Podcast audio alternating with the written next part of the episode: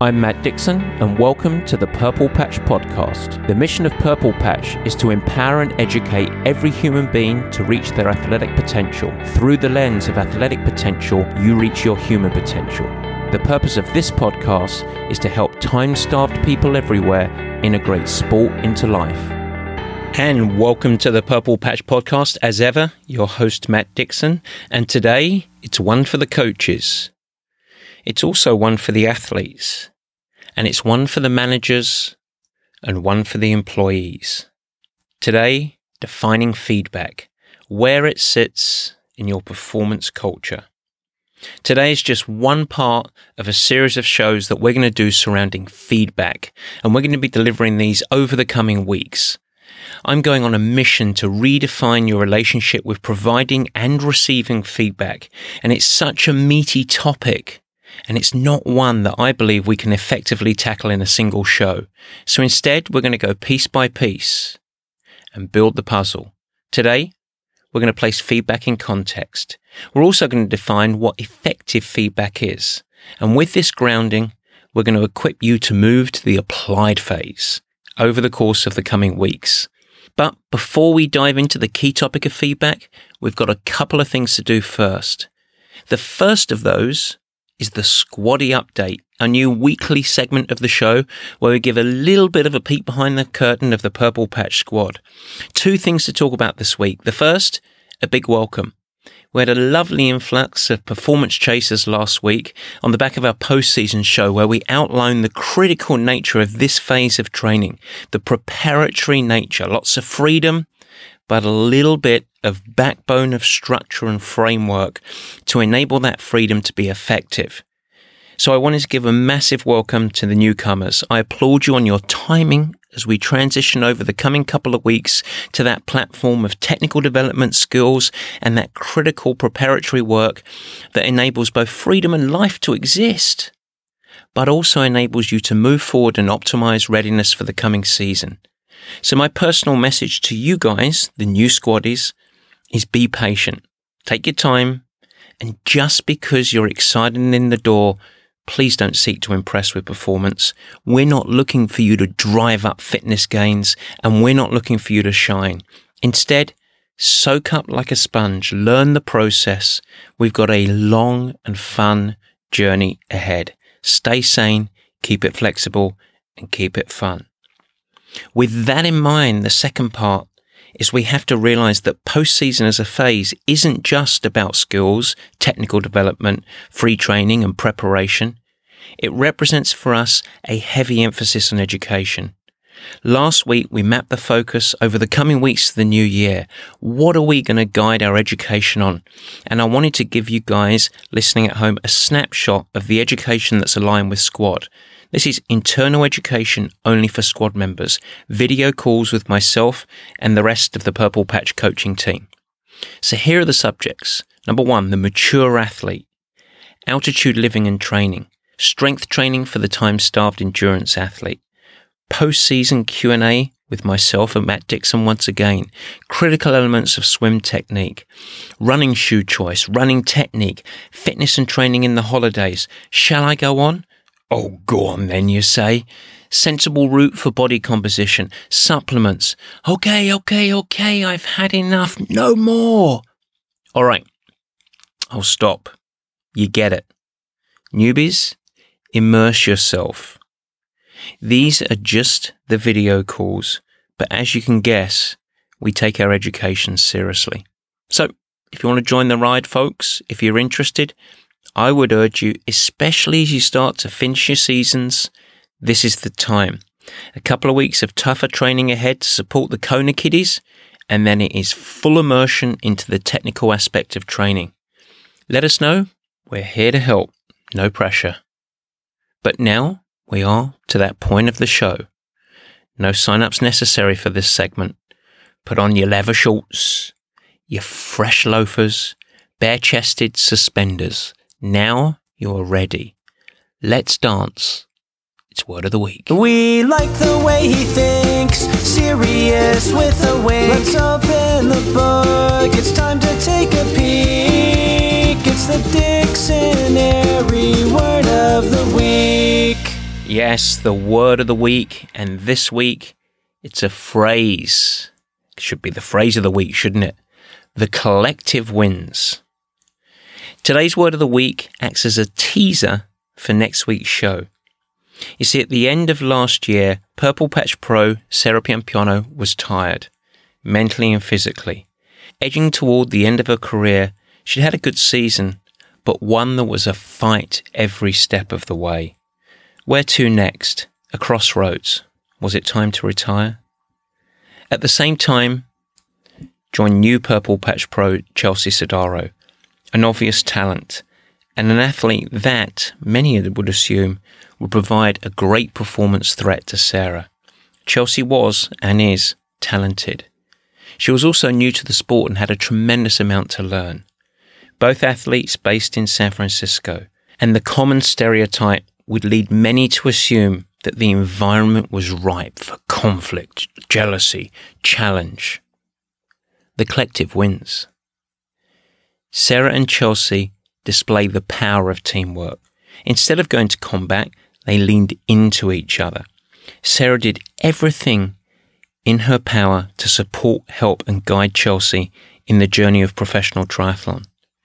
Chelsea embraced the lessons and support, and in return aimed to support Sarah on her journey in her defining season.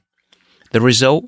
A whole new Sarah, invigorated, joyous, and the key word, fun. The injection of leadership and mentorship with a partner in training provided to invigorate. Excitement is infectious, and it provided that platform of fun into the equation. What happened? From threat to support, and the freedom opened up to provide the best performances of Sarah's career so far. Chelsea? Well, it's a little obvious. She won Augusta 70.3 this weekend, the third win from four Ironman 70.3s, fourth place at the Ironman 70.3 World Championships at the first time of trying. To see them go 1 2 at Augusta 70.3 was nice, but it was more meaningful for that. And so on next week's show, we're going to dig in and peel back the curtain on this relationship and draw the lessons for athletes and team members in all areas. But for now, we'll make do with this. The collective wins every time. And that is why the word of the week this week is the collective wins. Now, let me tell you where you went wrong, eh? Let me give you some feedback. Yes, it is time for the meat and potatoes.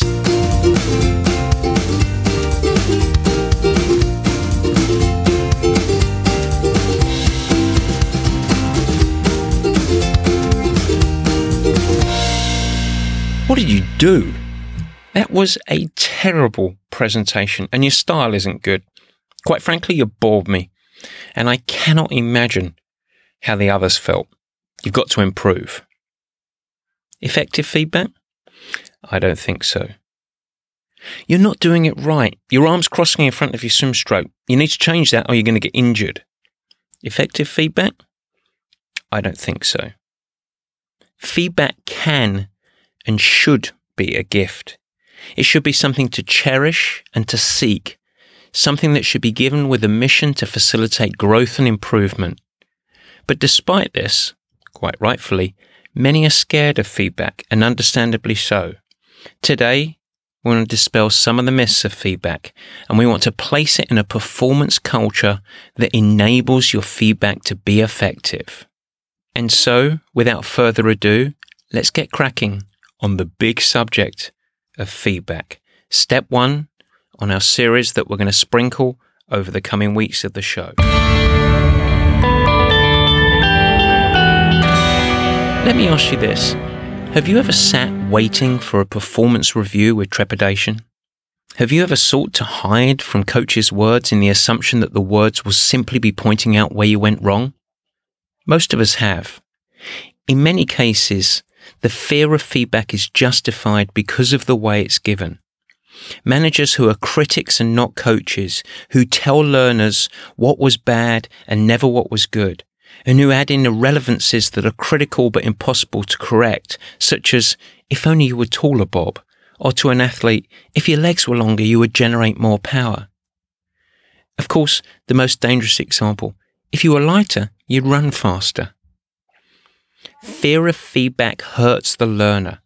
It also hurts the business and you. And as a performance coach or manager, your greatest responsibility is to provide feedback that firstly relates to a performance plan and ties it to its mission so that it's actually relevant. And secondly, can be listened to and acted upon from which the learner is genuinely grateful. We have to learn to love feedback. It is the single greatest performance gift. And so today, we must begin to redefine our relationship with feedback, how we provide it and how we receive it.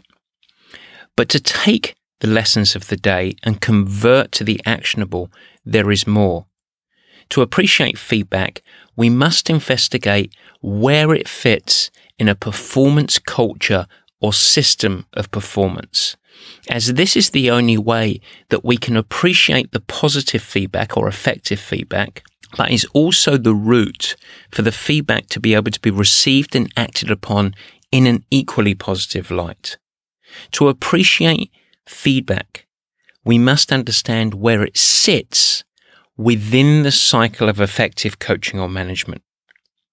To represent this, let me peel back a little bit of the curtain behind the Purple Patch Pro Squad and the culture that we develop. Let's talk about Chelsea Sodaro. So Chelsea arrived to Purple Patch 12 months ago. She was fresh in the sport of triathlon, but a highly experienced ex-professional runner. She arrived from a combative environment where the culture was marinated in negativity. Feedback was feared, as it was delivered in a way that made Chelsea feel like she was simply messing up. She wasn't good enough. Every step she took was potentially the wrong step. Pass fail, nothing more. Now, Chelsea was an obvious talent and clearly holds a bright future. And her first season has already delivered three wins in Ironman 70.3, a fourth place at the 70.3 World Championships. But it's still inescapable that on her path to performance, Chelsea is going and was going to have mishaps. She would make mistakes. She would need to learn from failure because, guess what? That's a part of sport. Oh, and I should add, also, of course, a part of life. And so, beginning the journey, I quickly realized that establishing feedback as the backbone of her development and our coaching relationship, and in doing so, shifting her relationship from negative to a positive as it relates to feedback, was absolutely key. So, stop a second. Think about what I said there. Here is a talented athlete with great potential and I told you that a critical part of her growth wasn't fixing a swim stroke or working on boosting her riding power, but redefining her relationship with feedback as a concept. It's not just how I gave it, but just as important, how Chelsea viewed it. Now, the start of her journey has been undeniably positive, and I give the feedback loop and a whole bunch of her grit, determination, and hard work much of the credit. So, what I want to do is outline the how and where feedback sits within our performance culture, because it is only with this context that you can even begin to consider delivering and receiving effective feedback. So we tend to set up an ongoing cycle or rhythm. You can think about it like an infinity diagram, but we start up these cycles of doing with our team and with the Purple Patch Squad. Repeating cycles set up in an ongoing path to improvement and mission. And feedback fits into this cycle. And, and, and this is important. It is critical that we don't place feedback in isolation. It has to be embedded into the fabric of what we are doing. So we need to break this down because we can't have feedback exist in isolation. So let's outline. And don't worry, if you don't remember all of these steps, we're going to break this model apart in depth over the coming months. But first, let's place feedback within our performance culture, and we'll continue to use our Pro Squad as the example. There has to be a start, even though this is cyclical. So let's begin, unsurprisingly, at the beginning. Step one of the cycle is always what we label North Star mission. Whether starting to work with an athlete or plotting the season ahead, it's critical that coach and athlete, or manager and team member, align on the focus and mission ahead. Namely, what are we aiming to accomplish? And so often, this is delivered by, what do you want to achieve this year? And then the coach just simply saying, this is how we're going to do it. But it has to be more than that. And it sounds so basic, and yet so many gloss over this or rush the process. This goes well beyond goals or choosing races. It goes well beyond the quarterly revenue targets. In an athlete sense, this would include defining the vision, establishing the short term goals that stepstone towards that mission, and the most critical, and the part that is forgotten, ensuring that you have athlete or team member understanding and buy-in. Alignment is everything. And in many ways, this phase, this step serves as the backbone of the coaching relationship. It is the contract and the glue of togetherness. With this established, you can transition seamlessly to step two, setting the path.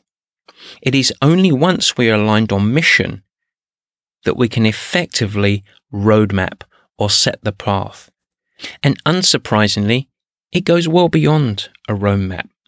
We identify within this phase establishing role and intentional focus. Good phrases, those. Establish the role and provide intentional focus. The world of athletics improvement is complex and confusing, and the coach's job is to identify the things that should establish focus. So we include here identifying and removing roadblocks that impede progression. We want to set the path to progression. We focus on critical skill development. Coming back to Chelsea, in her case this year, it was about improving descending, as we knew that the World Championships had a 20 kilometer descent in it. Lo and behold, she evolved from a weak descender to being one of the fastest down the hill in that race in Nice. No accident there, folks. And the final component is establishing role. What do you, the athlete, need to focus on? There are 30 possible things, but agreeing and establishing the three to five things, nail the basics, remember that, the three to five things that will move the performance needle in this upcoming season or block. The meaningful movers, hence intentional focus. Now pause, realize something here. Without these first two steps, establishing the mission and setting the path, and without alignment and understanding and tying in, feedback is impossible to be delivered and tied back to mission. It cannot be effectively acted upon within the context of the coach athlete relationship or the contract. It cannot happen. And so these first two steps are so critical to bound and develop the effectiveness of feedback. And way too many coaches and managers simply skip over or rush these first two steps. The reason is it's hard, it takes time, it takes buying, and it takes education. But the headline news it's worth it. In the long term, it makes your job easier. Without it, it leads to confusion and a breaking of the coach athlete or manager team member relationship. But you, as you are a rocking coach or manager, you've nailed these first two steps. So now, with this backbone, you get to coach. We transition to step three, and we call this from potential to performance. This is where it ceases being mythical and thoughtful, and it's the doing. As we say, the rubber hits the road. The heavy lifting of performance occurs in this phase, and the coach's role is to course correct. That's a wonderful phrase around feedback course correct. The coach's role is to course correct, adapt, and also hold the athlete or team member to account. And the athlete or team member must execute and be a sponge to positive and meaningful feedback. Ladies and gents, the rubber hits the road. This step in the cycle is where we execute on the habits that create meaningful results. The coach gets to set the environment that enables the athlete or team member to thrive. And the effectiveness of the doing is elevated, and here it is, with effective feedback. And with this in action, the doing, the accountability, the consistent course correction to keep us on track towards that mission and our goals, and ensuring that the athlete continues to focus on the actionable steps, we achieve success. Now, within this action, we meet step four. And the final step in the phase is to inspire to grow even more, or what we call re engagement. You see, when the time is right, the coach athlete or the manager team member must get in their little helicopter. They must come up and they must seek perspective. They must take stock, perform a post mortem, learn, and most importantly, re engage for the next chapter. And it is startling how few do this. Most miss. But just cycling through this cycle once, establishing mission, making sure you set the path, you cannot expect a lifelong great athlete or team member. It's folly. Things change, peoples change. What was important before and joyous previously might shift. And so you must come up a level. That word, perspective, it's important. It's a critical step to lead us right back into the cycle and begin to define the next step of the mission or the next mission. And so it goes on and on and on and on, cycle and cycles. And the truth is that athletes or team members are nearly always going to have to go through many cycles of this phase as they progress along their performance journey. And so back to feedback. You remember the Chelsea story? All feedback to Chelsea could only be effective providing we nailed those initial two steps. It could only be meaningful to Chelsea with the context and alignment in path. And so let's dig in to the framework of feedback a little bit. Let's talk about what effective feedback is. I think we need to define effective feedback. And for me, it is an open dialogue every day or when appropriate. It is driven through guidance and encouragement. It is giving and it is receiving and it is genuine and with positive intent. Positive intent, that's crucial. The behavior that you observe as the coach or manager might not be credit worthy, but you must assume, we must assume that the performer was trying to get it right when she got it wrong. Effective feedback is not rule enforcement, disciplinary action, an opportunity to vent your emotions, or telling people where they went wrong. I view feedback as a gift. And it's the gift that can help the performer get back on track and when it encourages and develops further good performance. But we should recognize one thing to close out the day. We must understand that feedback is based on trust. It must fit into a culture and the coaching relationship with the squad. And as a coach or leader, you must consistently apply it across the team. And therefore, it can never, ever, ever be a tool of shaming or a tool of abuse unless it comes wrapped up in the curses of my English humour. Then, well, I can say whatever I damn like. But right there, we need to take a breather. That's where we end this show. Now, it's your turn. Remember, I defined feedback as a gift? I need you to give me feedback via Apple Podcasts. If you enjoy the show and you find the education useful, we really appreciate it if you could post a positive review on Apple Podcasts. It helps people find the show more easily. And of course, feel free to share the show with your friends as well. It does have a meaningful impact. And remember, if we get up to a thousand reviews, I am going to do something very, very silly, I'm sure. We've had several ideas already on our little competition. I can't believe I got talked into doing this. But so far, one of the ideas includes me in Speedos and a tram in San Francisco. Do I need to say more? Does it spark your imagination? Go wild. We'll film it. We'll post it. I will be shamed. But coming back to the subject at hand this week, I intend to dig deeper here as we explore the concept of feedback in the coming months. Good feedback, what constitutes poor feedback, how to give it, how to receive it. There is a lot to unpack. In part two of this series, we're going to take the next steps, outlining the best methods and ways to provide feedback in a really meaningful and effective way. But until next time, I'm excited for next week's show. Chelsea, Sarah, teamwork, we are the collective. I hope that helps for framing today, gang. A nice, short bullet around feedback. The next steps come in the coming shows. Until then, take care.